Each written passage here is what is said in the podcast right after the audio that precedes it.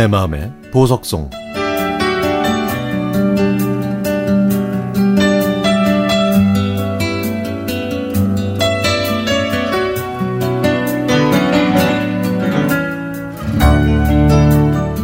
(2003년) 늦은 여름. 아침부터 비가 많이 내렸습니다. 공릉동 집에서 용산에 있는 대학병원까지 세살짜리 아들을 둘러엎고 한 손에는 가방, 한 손에는 우산을 들고 집을 나섰죠. 남편은 비가 많이 내리니까 택시를 타라고 했지만 왕복 택시비가 비싸서 엄두도 못 내고 언제나 그렇듯 버스를 타고 지하철을 타고 걸어서 병원에 도착했습니다.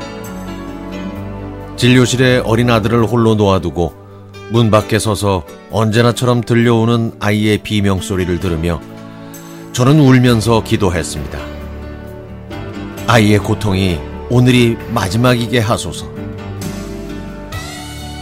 1분 1초가 10년 같은 진료실 안에서의 시간이 끝나고 온몸이 눈물과 땀으로 범벅이 된 아들을 품에 안으면 건강하게 낳아주지 못한 미안함에 고통스러워서 제 가슴 속에는 돌덩어리가 생겼습니다. 병원을 나섰더니 병원에 올 때보다 더 많은 비가 내리고 있었고 바람은 또 어찌나 세게 부는지 아이를 업은 띠를 단단히 메고 가방을 목에 걸고 두 손으로 힘겹게 우산을 잡고 약국으로 걸어가야 했죠. 약국에는 많은 사람들이 있었고 큰 남자아이를 등에 업고 들어서는 젊은 여자를 마치 유난스럽다는 눈으로 바라보면서 수군거렸고 어떤 사람들은 아이를 그렇게 키우면 안 된다는 훈계까지 하기도 했습니다. 저는 아무 대꾸도 하지 않았습니다. 이미 그런 시선에 익숙해지기도 했지만 일일이 대처하기도 지쳤으니까요. 멍하게 창문 밖을 바라보며 서성이는데 남편한테 전화가 왔지만 받지 않았습니다. 벨소리가 계속 울려서 사람들은 수군댔지만 제 귀엔 들리지 않았나 봅니다. 생각해보면 저희 부부는 서로를 위로한 적도 자신이 힘들다고 하소연한 적이 없었던 것 같아요. 저희 둘 다 상대도 나만큼 힘들다는 걸 알았지만 그렇다고 위로를 할 마음의 여유는 없었나 봅니다.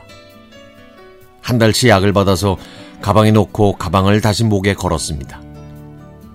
우산을 챙겨서 약국을 나서려는데 뒤에서 50대 후반쯤 되어 보이는 중년 부부가 집이 어디냐고 물어봤지만 저는 대답하지 않았죠.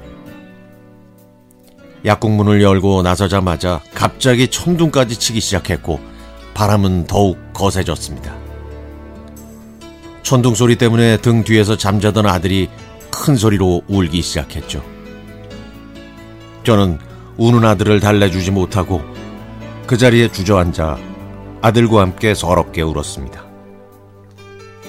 그동안 참았던 서러움과 아들에게 대한 미안함에 쏟아지는 비보다 더 많이 울었죠. 약국 안에서 집 위치를 묻던 중년 부부가 다시 집이 어디냐고 물었습니다. 아, 공릉동이요. 아, 아기 엄마, 그 우리 집이 공릉동 바로 옆 하계동이에요. 우리 차 타고 같이 가요. 네? 아주머니는 대답을 하기도 전에 목에 걸린 가방을 빼고 저를 일으켜 세우셨고 아저씨는 어느새 차 문까지 열어주셨죠. 저는 죄송하다는 말을 하며 힘겹게 차 안으로 몸을 구겨 넣었습니다. 비가 많이 내려서 길은 많이 막혔고 차창 밖으로 늘어선 자동차 전조등 불빛이 지루하게 느껴졌습니다. 중년의 부부는 저에게 아무것도 묻지 않으셨고 그 어떤 위로의 말도 건네지 않으셨습니다. 한 시간 넘게 달려 집 앞에 도착했을 때 처음으로 아주머니께서 말씀하셨습니다. 함께 와줘서 고마워요, 아기 엄마. 잘 가요. 그리고 아저씨는 말없이 웃어주셨습니다. 저는 힘없이 죄송합니다. 라고 대답했죠. 차가 떠나는 방향을 잠시 서서 바라보던 저는 또다시 주저앉아 큰 소리로 울고 말았습니다. 차가 떠난 방향은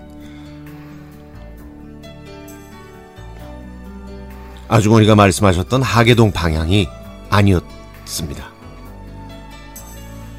제 등에서 울던 아들은 지금 고3이 됐고, 저는 중년의 아주머니가 됐지만, 천둥치고 거센 비바람이 부는 날이면 그 두 분이 생각납니다.